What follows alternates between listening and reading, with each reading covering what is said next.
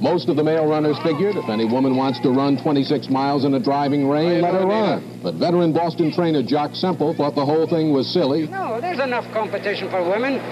What the heck? Why do they want to tackle the, the, the toughest thing in the world? It's just the uh, women and their stubbornness just want to do something that they're not supposed to do. That's all there is to it. You know that. You're married. That was 50 years ago. In the time since, women have made remarkable progress towards equality in sport. Today, 40% of all athletes are women, and yet women still receive less than 4% of media coverage. The Iron Woman podcast wants to help change that. We interview female professional athletes and other remarkable women making breakthroughs in endurance sport and research. So that when I grow up, I will have heroes. I'm Alyssa Godesky. I'm Haley Chura. And I'm Rosalie. And you're listening to the Iron Women Podcast. Hey, Alyssa, have you ever come out of a race with a really bad sunburn? I sure have. My very first Kona, I'll never forget. It was awful. Well, I think I have a product for you. Zealios Sun Barrier SPF 45 is a zinc based and water resistant sunscreen. It's long lasting, oil free, and won't sting your eyes. I've used it and it works great. I'll have to try it because I have heard that Zealios products are designed and tested by champion triathletes like Heather Jackson, Linsey Corbin, Jesse Thomas, and Rachel McBride. Wait, did you forget someone? Oh, that's right. And our very own Haley Chura. Well, Zealios products are made with high quality and long lasting ingredients to stand the test of the hottest days, sweatiest training sessions, and toughest elements. They give athletes like us confidence and peace of mind to perform at our best without worrying about our skin or hair products. The products you won't want to train or compete without are the Sun Barrier SPF 45, the Twixt Chamois Cream, Swim and Sport shower products, and the body lotion. You can use the code IRONWOMEN at teamzealios.com to get 20% off. And now, the ladies you've been waiting for Alyssa Godesky and Haley Chura. Bye for now.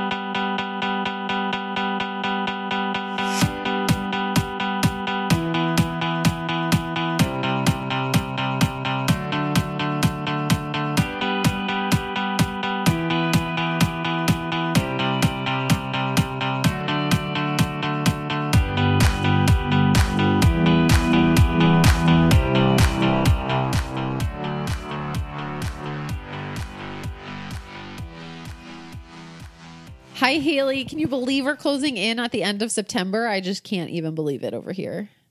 I can't. This is our last our last podcast that will come out before the, you know October 1st, which is crazy cuz you know once October hits all you can think about is Kona and then you know either off season or late season and it's Halloween and basically Christmas, right? I know the holidays are basically here. I actually did pull out holiday decorations because I thought I had a pumpkin somewhere and like a fake pumpkin. Obviously, I wasn't hoarding a pumpkin since October of last year, a real one. that would be, pretty really gross. But I thought I had a fake pumpkin, which I still haven't found, but I did find all my holiday decorations. But as you said, it's going to be here before you know it. So maybe I should just throw up those Christmas lights now. Yeah, no, I love Halloween decorations. I love Halloween. So I've been trying to hold off until October 1st before I bring out all of my Halloween decorations. So um, I'm looking forward to it. And it, I don't know how it feels in Charlottesville. I know you guys, have, I think you guys have been, had some kind of warmer temps, but it definitely feels like fall here in Bozeman. And I'm enjoying it. Like the last two days, running outside has just been like heaven. Just those cooler temps, still some sun, and it, it's a nice time of year here.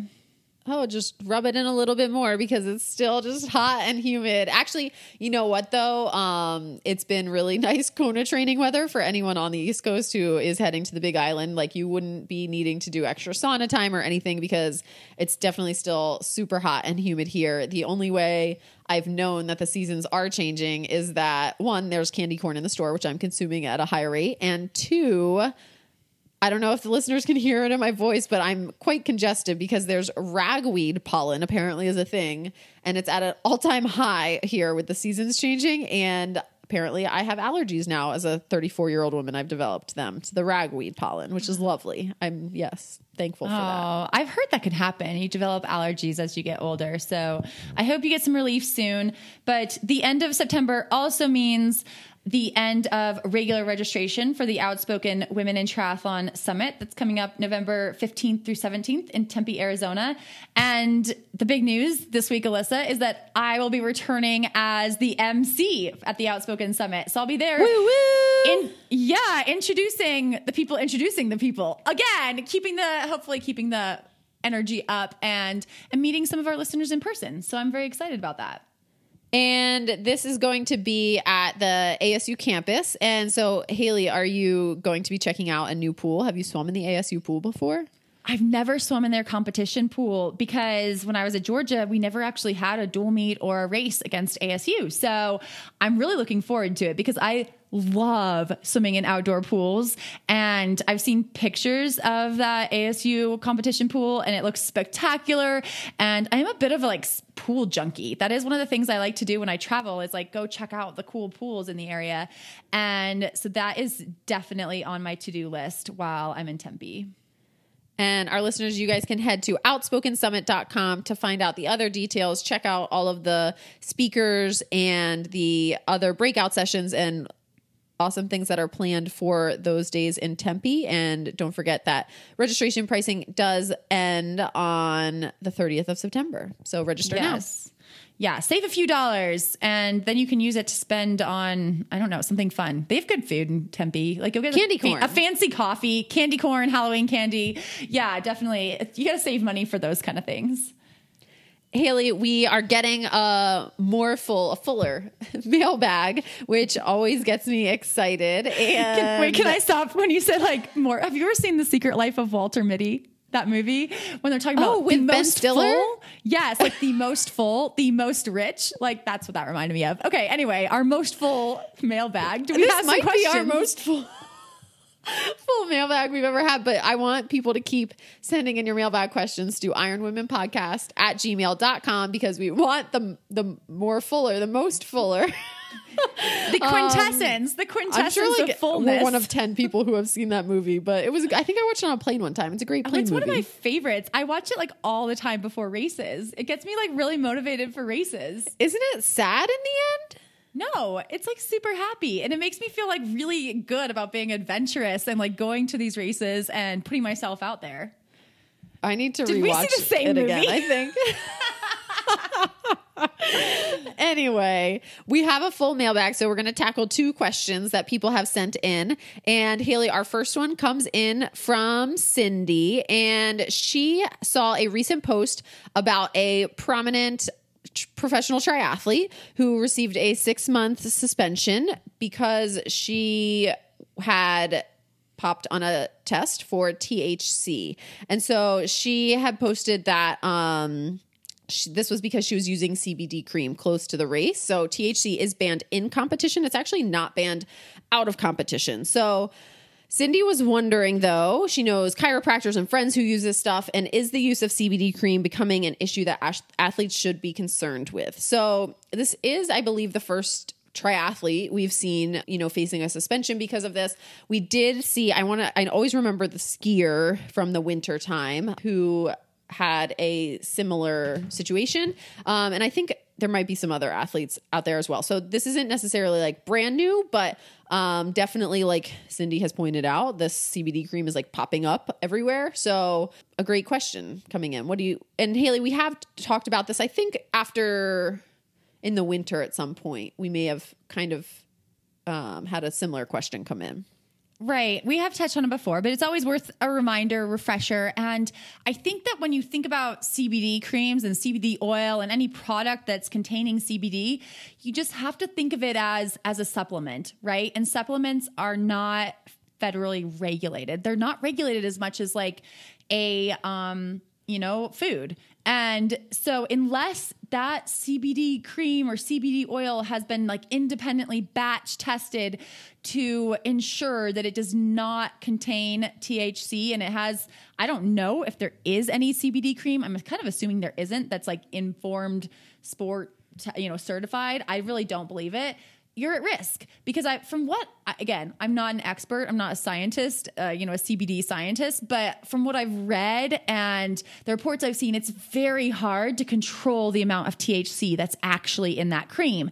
And then, even though THC is only banned in competition, I think that a lot of it depends on your own metabolism, on how long it stays in your system, and how frequently you you use it. So, just in general, I think if you use it, you're at risk of a positive test. And so you need, you know, use it at your own risk or don't use it and right. have no risk. right, exactly. Right. So, I mean, at the end of the day, you know, I, I look at it as kind of playing with fire, you know, something that's to me, if it's banned in competition, like out of competition, I'm going to be staying away from it as you know much as I possibly can as well. So um, that's just my personal view, and I think you know there have been certainly with this one coming out a lot of people. You know, there's a lot of just talk and people saying how much could be in a cream. You'd have to, you know, like is it possible to even get that through a cream blah, blah blah and i don't know haley i don't think you know 100% the answer to that so you know i think for to be safe just stay away from it i think this did remind me of like back in the day, Haley, do you remember this? I want to say I was in high school when people like Ben Gay was found to be dangerous for athletes, right? And it, wasn't like banned and everything, but like people were saying too much Ben Gay. I think it actually, there was like a death because of this, right? So this, I don't know why this just like triggered that memory, but you know, there's plenty of we've had Christie Aschwanden right? That's her last name. Um, come on and discuss recovery methods. You know, listen to that podcast on if you're using a THC cream or like a CBD oil or something for um, recovery. There's a lot of other options out there. So again, I just wouldn't play with fire. Right. And if you needed to use it for some medical reason, like uh, you you probably shouldn't be racing at the same time. You know, focus on your health, like take a break and focus on your health and all the different kind of recovery modalities you can use and get yourself healthy to a point where you don't need CBD cream to get through your day-to-day life and then, you know, start exercising and racing again. That would also be my my other suggestion. We'll move on to our next mailbag question, Haley. This one comes in from Pam, and she has a question about at the being at the races. And there are some athletes who have friends or family or a coach even at their race, and so them, you know, they have them, them as spectators. But those friends and family can also let an athlete know what position they're in. You know, like going out as you start on the run, you hear people shouting like you're in sixth place, and they're just kind of they have the advantage of looking at their tracker and seeing that, right? And so they're telling the athlete who's in the competition that information. And so she's curious if we think it's an unfair advantage and points out that we know motivation can play a role in digging deeper. Um, she brings up Alex Hutchinson's book, which is Endure, has some good information on that. And so she she's curious that, you know, for people who travel solo to a race, are you at a disadvantage? And I will point out she was asking this from like an age group perspective, but she's interested for sure in hearing the perspective as from the pro race as well. I think yes, definitely. You're at a disadvantage. The less information you have, like the, you know, there is an advantage to having information. There's an advantage to having a team out there who can, you know, be at different points and tell you different things. There's an advantage to having someone who can like hold your bag right before you go to the start, who is there at the finish line with like, you know, a beer. like there's going to be an advantage. But that said, I wouldn't say you shouldn't go to a race because you don't have that advantage. I think that you're going to miss out on a lot of life if you want everything to be perfect and to have like the best advantage you possibly can. And I've gone to plenty of races by myself and I've done well. So the you know getting information is only one it's only as good as the information you get. Like if the information's bad then that would be a disadvantage. If your mom's out there and she's yelling at you that you know hey you should start pushing now that's probably not going to be an advantage, even though, you know, or if your mom is best. like my mom and she's saying, you don't look very good. yes, exactly. So we're not, I'm not saying it's like strictly having more people there is an advantage. Because if they give you bad information or information that's demotivating, then it's probably not an advantage. But it is, it's, it's the same thing as, you know, anything. You can, you can, if you're willing to invest or pay more money for something, you're going to get an advantage, but only to a certain point, and you can still do some pretty good things, you know, coming from a slightly less advantageous point. Yeah, I think it's um a good point to consider that most people when they get information, like how helpful is that information? Because Haley, like how many times have you been given, you know, as an age grouper or a pro, really, I've been given misinformation probably more times than I've been given good information. Um, I will say that like you know, random people are out there. The peanut gallery is full on in the course. I, I, find this more in the pro race than racing age group, and they are just trying to tell you what place you're in, and their intentions are lovely and great and appreciated. But often they're wrong. Like they miscount. They're looking at their tracker on their phone and they miss one of the women running by and then they tell me that I'm the next one, right? Or something like that. And that happens all the time. So like how trustworthy is that information, you know? And if if they're telling me I'm in 5th but really I'm in 7th, right? Like I might be cruising along thinking I'm good and really I have like people to catch. So you know, I've learned, I guess, as I've raced to just take a lot of it with a grain of salt and just really focus on my own race and racing the absolute best that I can, no matter what I'm being told, right? But certainly, you know, some information is quite nice to hear. Like if you are told that you have three people within five minutes at the start of a marathon ahead of you, that is great information to know because you know that five minutes is quite a small time in the, over the course of 26.2 miles. And so you are absolutely in striking range to a lot of things there. And that can be certainly very motivating. But I think, you know, if over 33 Ironmans that I've raced now, I think the marathon especially you know is where people will get that information generally speaking and so much changes there no matter what. And some of these people are dropping out that are getting information. And some of these people are going to start walking at mile 20 for no apparent reason who have gotten information. And you know so it can be helpful but at the end of the day i think you know the athletes it, it just relies on your own like mental toughness a lot of times to stay strong and have the race that you want to have regardless of what people are telling you and I will point out that sometimes having people travel with you that are going to be able to give you information on course, the trade off there is that you're having people travel with you, which can actually be, be, a little bit of a nuisance in the days around a race when you're trying to focus. You know, as an age grouper or a pro, like bringing your whole family out there is a huge endeavor for age groupers to have going on in those days before, right? And so the trade off of stress that comes with that and time on your feet that comes with that in those days prior to know that you came off the bike in fifth I don't know. I don't know if it's necessarily better one way or the other. That's a good point. And I definitely would never call it an unfair advantage. I think it's totally fair because like you said, there's going to be drawbacks to to having that person out there telling you that you're in that place. And like you said, you have to be intrinsic intrinsically like self-motivated to have any chance in this sport. No matter what someone is telling you, like you have to get, you know, have that within yourself being like even if I know that I'm 30 minutes behind the next competitor, like I'm just going to keep pressing and get the best out of myself. Like you still have to have that ability. Um, we use our competitors, you know, to hopefully motivate us, but at the same time, like you have to have it deep down within yourself that you want to just, you know, you want to dig deep. Haley, when I raced Ironman Vichy a few years ago, I learned that, and I think this is true with European racing because I believe it was true in Copenhagen as well this year. And so I don't think the rules have changed, but I will caveat that with I don't know if they have changed. Um, if you had a support team member, they could actually stand on the run in a particular zone and give you things. And like you could like that was like a drop zone. You could like get and receive things from your person outside of special needs, right? So that was like that is definitely an advantage. Like once again, I mean Vichy that year was so hot. Like people had another ice station if people were able to get them like cooling things, you know? And so but I didn't have someone. I had a good friend and he was racing and he had his wife there and he didn't finish the race regardless of the fact that his wife was in that zone to be able to give him things, right? And I finished quite strong. So I mean, again, it's like you you have to just be prepared to do the race. But fun fact, if you are going to Europe, you should look into that because maybe maybe you'll want someone in that zone. I don't That's know. That's wild. I've never heard of that, and that would be a definite advantage. But um, but I mean, I'm I'm glad that they still allow people on the course. You know, even even if I'm alone, because how terrible it would be if there was like no one out there cheering at all. And I will give a shout out to like some of the people who are there as support for some of my competitors have cheered for me. I mean, I had people like my competitors in the pro women's field at 70.3 worlds, like their husband or partner or friend who was there for them them was out there cheering for me as well. And I'm really thankful for that because and that is something where I think it's it's still hard no matter what, like no matter what kind of cheer, but I did appreciate that, you know, that they would cheer for me as well.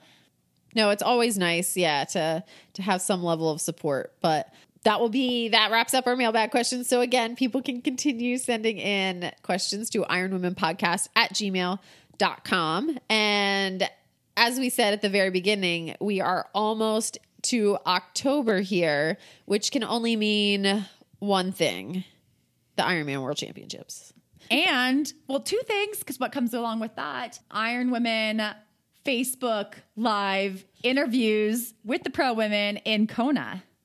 Exactly. So everyone should be aware that in the next week, I'm confused on my dates as we record this earlier than we This- release, but bear with me here. So starting October 2nd, keep an which eye is a Wednesday. That's a, A Wednesday. Wednesday. So Okay. it's basically a week after this podcast comes out, but before our next episode. Okay. So the Iron Women Feisty team is en route to Kona and they will be there on the ground starting October 2nd with the live interviews that everyone loves so much. So keep an eye on the Iron Women Facebook page. Also watch Instagram for fun things that will be going on. The, we're bringing a team this year, Haley. There's going to be like, it's going to be quite a production.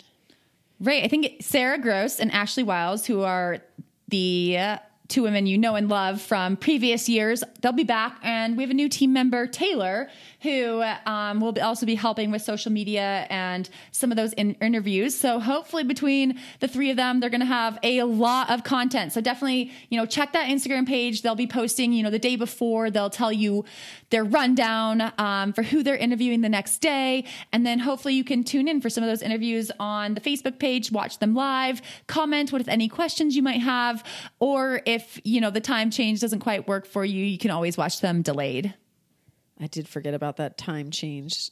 Darn time zones of the world, but um, it is nice that it will always be there to to watch. Sometimes it works out though, because it's like if you're in you know evening, you're just getting off work in the East Coast, you can watch some of the morning interviews in Kona. That's true. We that is a good. I am in a good spot for that. So I'm looking forward to that. Everyone should keep an eye out. And Haley, we do have a interview this week with a woman who will be racing on the Big Island this year. So this week we talked to Kim Morrison, who has been a multiple 70.3 champion on countless podiums. She was fifth at Ironman Texas in 2019, so this year, and she was third and the Ironman in Estonia in Tallinn this year as well, where she was one of the final Kona qualifiers as she kept her spot on that run. That was a very exciting race to watch. So we asked her about that. We asked her all about being an Uber biker and how she's going to take that strength into the Kona field with an interview that comes up after a word from our sponsors. Wahoo is dedicated to the journey of every athlete from a sprint to Ironman. Wahoo is with you every pedal stroke, every stride, and every trying moment with the commitment to make you better. As endurance athletes themselves, Wahoo provides an ecosystem of products, including KICKR Smart Trainers, ELEMNT Bike Computers, and TICKR Heart Rate Monitors to provide exactly what you need to reach the finish line and smash your training goals. Hi, Kim. Welcome to the Iron Women podcast. Hi, thank you so, so much for having me. So, I believe your last triathlon was Ironman Tallinn, where you were the third female pro to finish, grabbing one of the last available Kona spots in the process. So, congratulations. But we know it's been a while, so the details might be a little hazy. In the end, you secured the third place slot by just 15 seconds, narrowly avoiding being run down by Ava Kominder. What was it like for you in those last kilometers? I imagine it's stressful. Like you still kind of might be able to remember that for us. So, did you have any idea of the gap and what was going through your mind at that point?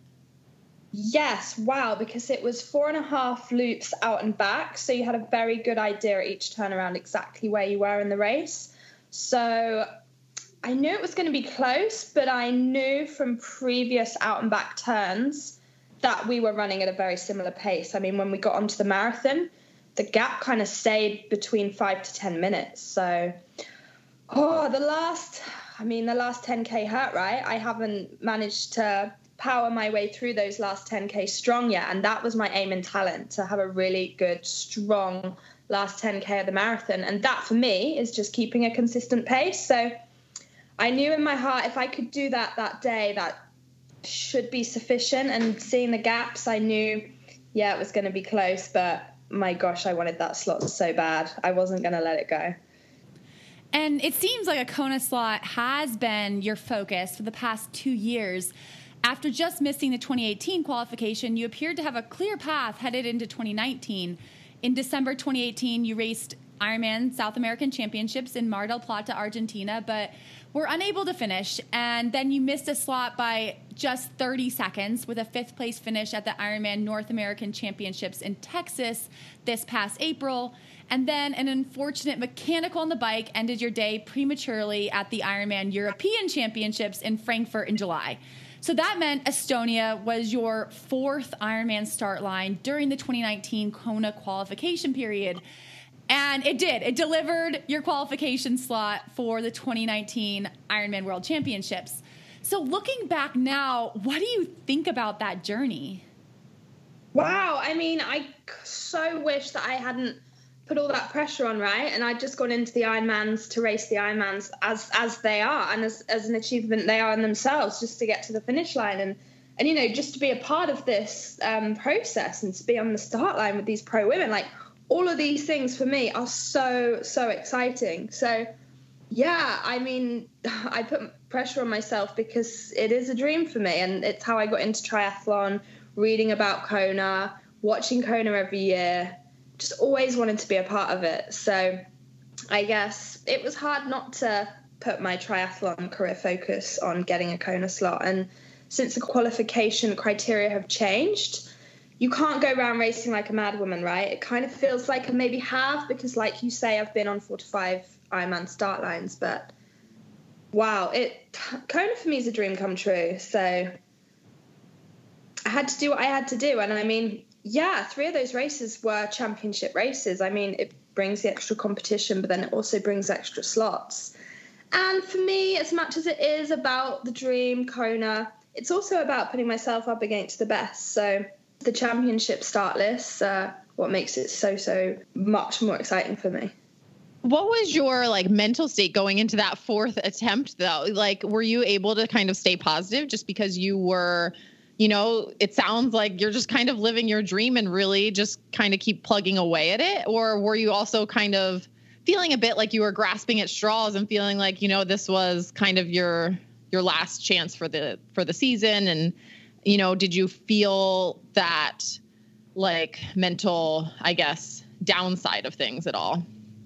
I went into Tallinn with a really strong expectation to run a good marathon. Um, the Kona thing had kind of had to be put, you know, to the back of my mind a little bit because I couldn't go through that heartbreak again. And I told my husband that I was like, I can't come here and have the heartbreak again of some kind of me not preparing properly for the puncture or nutritional mishap in Argentina or those 30 seconds to some super strong runners in Texas. Like I can't, my heart can't take that anymore. So I'm going to go to Tallinn and run my strongest marathon I can off the back of a strong bike. So I think having that focus going into Tallinn really helped. And Kona was the prize. So I saw Kona as a, as a really big present at the end of that race rather than the reason I went there. And and I found it interesting that when I asked you for some photos to help promote this interview, that you sent a running photo because we do we we know you as the cyclist, and so you posted on your Facebook page that going into Tallinn that you had come to conquer the Ironman run, and it sounds like the run was really your focus. Do you feel like you did that? I do because although it's still not as quick as it needs to be to com- to be competitive with the girls out there and yourself. For me, it's a step forward because it was a consistent marathon for me. I usually go off so ambitious. I'm like, yeah, I can run as fast as these girls, and I try to for the first half, and then the wheels fall off. But I've learnt that now, so I'm now going off steadier and trying to hold that pace because for me, that'll give me a faster overall marathon time than it will if I go out too ambitious and the wheels fall off. I think someone told me when I was just getting into Ironman that the the marathon is all about who slows the slowest. So, you know, if you can keep that in mind and then like chip away, you're you're definitely on the right track. So there's no doubt about that. But many pro triathletes have their strengths, obviously, and you are no different. there, known for being an Uber biker and you love going after bike records. So we'll catch our listeners up a little bit. And in 2018, you took on the 100 mile British time trial record, ultimately becoming the second fastest on record with three hours, 44 minutes, and 50 seconds. Just about 10 days ago, you were ninth in the national 10 mile time trial race. Do you embrace being known as an Uber biker, or do you want to break that stigma a little bit as you're racing triathlon? Oh, 100%. Every time I get onto the marathon or the half marathon, I want to run a good run. Um, people think I can't run because I overbike. Um, saying I can't run, I think that's being a little unfair on myself. But when we compare myself to my competitors, I'm not competitive on the run. Um, it, that's not it. I can't run any faster. If I was to cycle slower, I wouldn't. I wouldn't run faster. It's like saying to these super quick runners, guys, why don't you bike harder? Like they won't. You know, it's yeah. that is me. That is how I run off the bike, not off the bike. And I think if I'm, you know, I'm I share my bike numbers on social media really frequently. And I think if people were to look at my intensity factors, I'm riding at the same intensity as the other girls. I'm not, I don't feel like I'm over biking. I just feel like I, um, I like riding a bike fast and it suits me. And what about these time trial events? how do you feel like they complement your training? I mean, you do them quite frequently. So, are you doing these races to complement your triathlon fitness, or do you just love the pure time trial racing?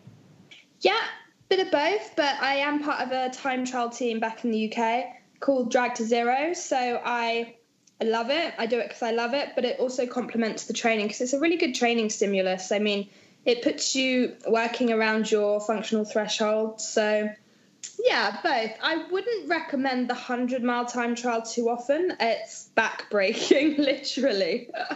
Takes me a while to recover from one of those because you are in that time trial position for the full full 100 miles and yeah, it's it it hurts the lower back a lot because we get ourselves into such aero positions for these time trials.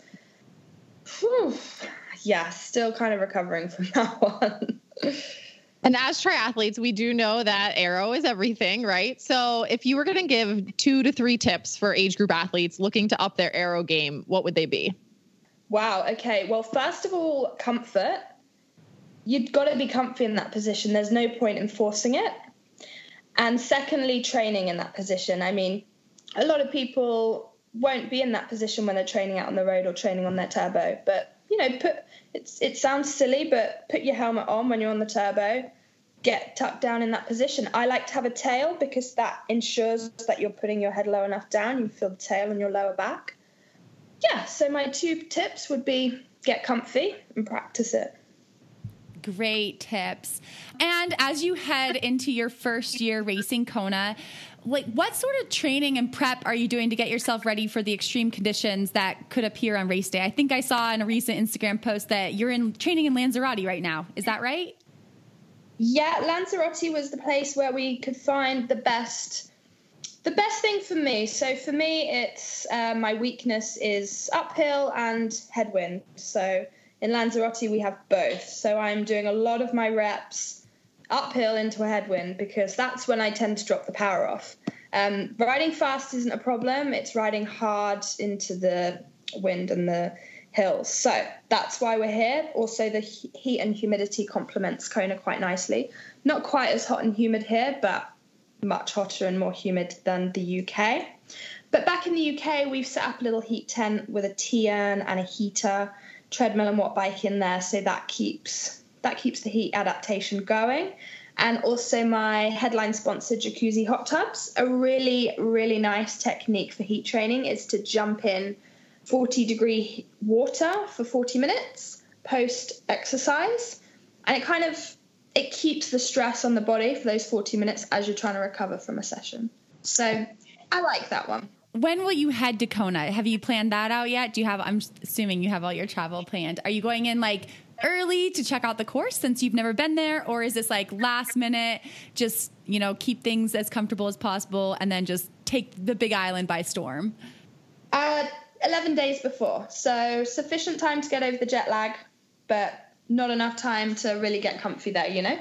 So I'm traveling out on my own and I'm going to settle, chill. So many friends out there. So I'm going to enjoy it so, so much and just make sure I'm there to have fun and smile and not get stress worked up, and all those other jittery things you get before a race. I'm just going to make sure I appreciate every moment because it's a dream come true to be going there.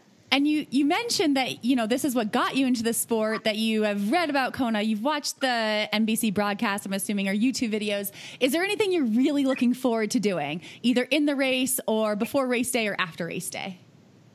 Oh, I'm really looking forward to being out there on the bike course. It looks like my kind of bike course. Just the road just goes on and on ahead of you, right? And coming home is going to be fun. That's that's my kind of cycling coming the coming home. And I'm really looking forward to hurting on the run. It looks unbelievably painful. I can't wait to be a part of that. I can't wait. I think unbelievably painful is is definitely one way to put it. um, but you know, you you call it the bike course. It looks like your kind of bike course, right? It seems like you'll be embracing that. And in the past races, you've come off the bike, you know, even with Daniela, like at Dubai 70.3 in 2017. So how does this affect your race plan going into the world championships, right? Like, do you think about getting into the mix and shaking things up to not allow Daniela and Lucy leading the charge off the bike? My coach and I had a conversation about how training would look ahead of Hawaii, and there were two options. Um, do you want to go and do something special on the bike, or do you want to go and have your best Ironman? And I was like, my gosh, I want to go and have my best Ironman. There is no point. There's no point going and doing something exciting on the bike if I can't run off the back of it. So I'm gonna I'm gonna bike to the best of my ability and run to the best of my ability. I'm not gonna I'm not gonna do anything stupid. I think that is a smart move. But Kim, we wanted to kind of circle back a little bit to your start in sport, and actually even before your start in sport, because you were born with two holes in your heart and underwent complex heart surgery at just three years old. So since then, you've gone on to an impressive athletic career, but you've also continued to advocate for pediatric care, even speaking and raising money for the Great Ormond Street Hospital where you received care. So why is it important for you to give back? Yeah, absolutely. And it's so, oh, especially, so one of the talks I did was going back to Great Ormond Street Children's Hospital. And there's a group that race the London Triathlon. It's the it's the most highest number of participants in a triathlon, uh, the London Triathlon. It's crazy the amount of people it attracts. Anyway, so a room full of first timers with a, some sort of link to Great Ormond Street Children's Hospital. I stood up and spoke about my surgery, a little excerpt from my mother's diary, and then my ambition and journey into triathlon. And was so nice afterwards for people to come up to me and say, I have someone going through different complications that in and out of Great Ormond Street Hospital at the moment. Wow, your talks just made me feel like, you know, everything's going to be okay. And it it just gave them so much positivity. So it's it feels amazing and what the hosp- the investment the hospital's getting is great. I continue to do these talks to schools and different triathlon clubs, and all the money goes straight back to Great Ormond Street Children's Hospital. And yeah, I love it, and I love I love I love that part of me, and I love I love to share it. And and a few years ago, you and I were at the same race, and I asked you for kind of the secret behind your incredible bike splits. So we're not we're not asking for any secrets. I, I think you've already said there is no secret, but you did credit low RPM work and getting out in challenging conditions around your home in Norfolk County, England. So can you tell us a little bit about about this specific part of England and how it's helped to make you the strong athlete you are today? Yeah, and also when you asked that, I asked you, can you let me know how you run so well? I know, I think I didn't have any secrets for you either.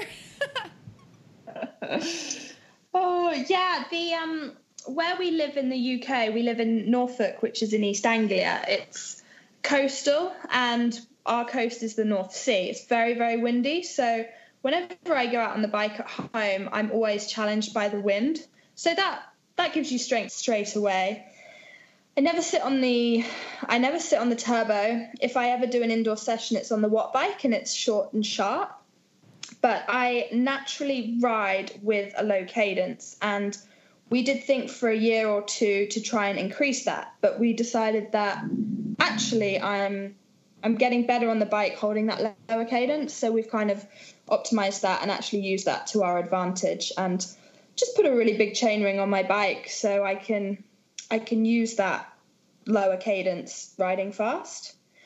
So a lot of tough riding outside I would say has helped build bike strength in my legs for our listeners, I think a lot of them have probably put together through our interviews that Turbo is also trainer for the, the American listeners here. Um, and can you explain for them like watt bike versus Turbo or trainer um, in training and like how they can be used differently, or are they kind of can you swap between them pretty easily?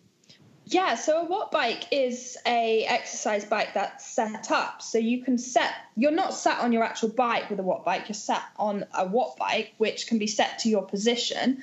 I've put my own saddle on it which replicates the one on my bike, but it's it's got nat the new ones have got a magnet. My one is older, it has a fan, but you can get so much pre- you can put so much pressure through the pedals on those without I don't know, without snapping your chain, let's say, like you can really go to town with one of those. So for the real low cadence, high intensity stuff, I I like I like it because you're not you're not ruining your own bike, you're not ruining the rear cassette, you're not grinding the teeth down, you're you're just using the magnets or the air. Whereas when you're on the turbo, you're sticking your bike. There's lots of fancy ways of doing it now, back wheel on, back wheel off. You're sticking your actual bike on a trainer. So you're sat arguably in a better position because you're on your real position that's that's going to be on the road but gives the bike a bit of wear and tear and Kim, you you mentioned we a lot, and on social media, you seem to go out of your way to compliment your training partners, your coach, and your husband for how they support you in training and on race day. So, can you tell us a little bit about what makes your team so special? Yeah, my coach and I, I have been his longest standing athlete. I think we're coming up to like four or five years now together. And that's so Mark that, Pearce, is that right?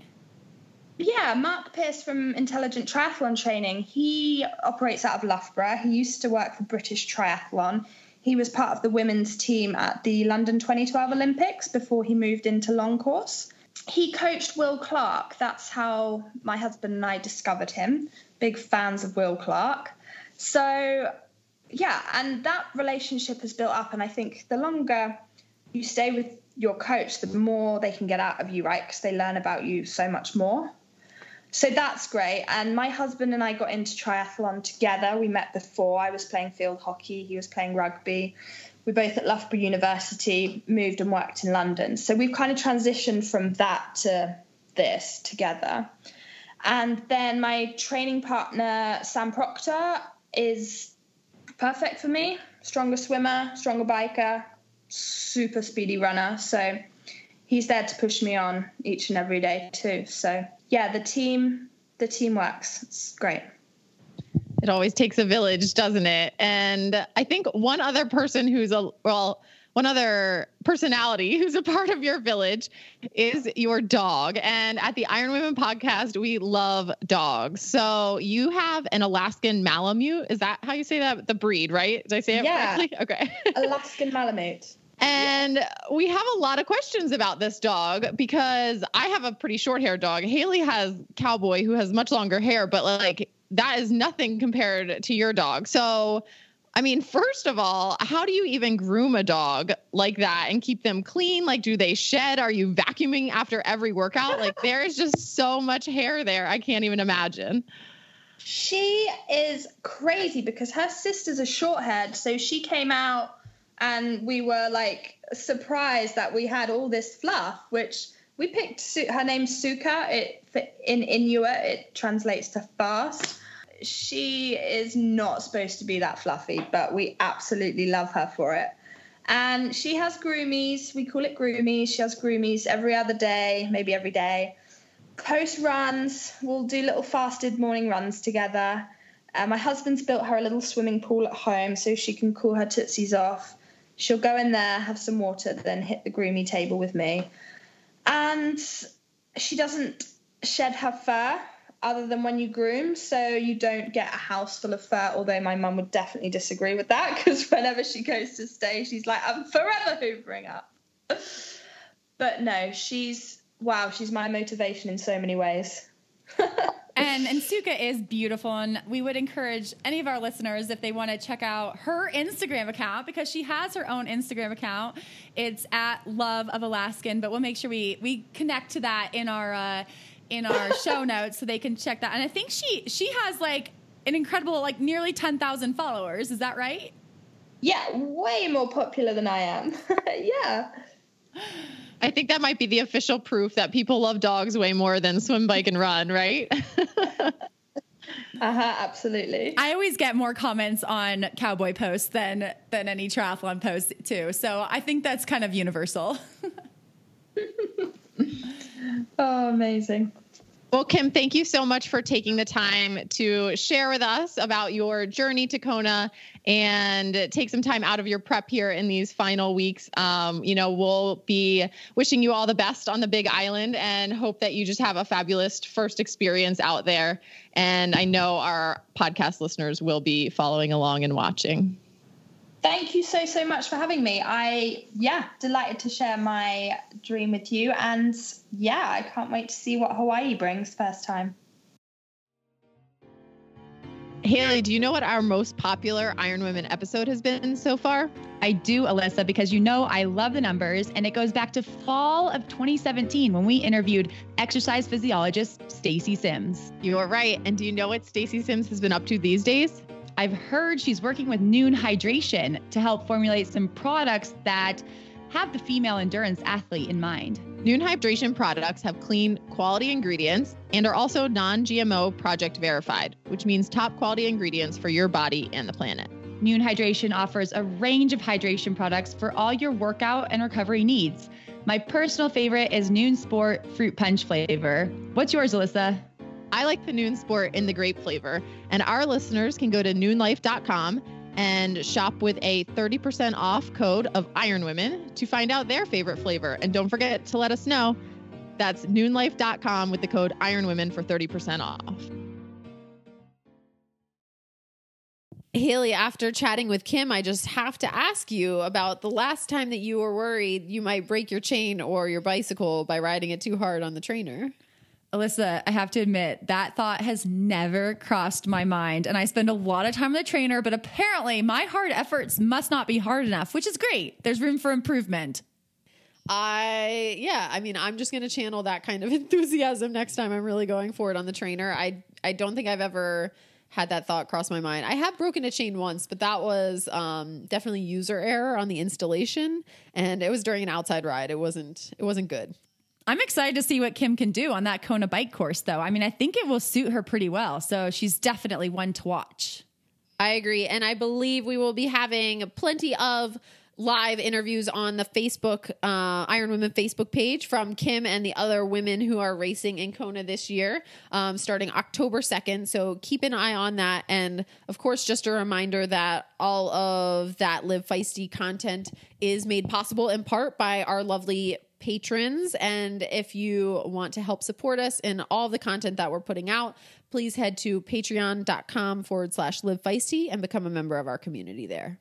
Bye, Alyssa. Have a great week. Bye, Haley.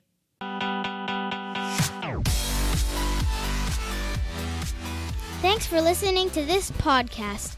Please subscribe, like, and comment on iTunes. My favorite podcast hosts are Alyssa Godesky and Haley Chura.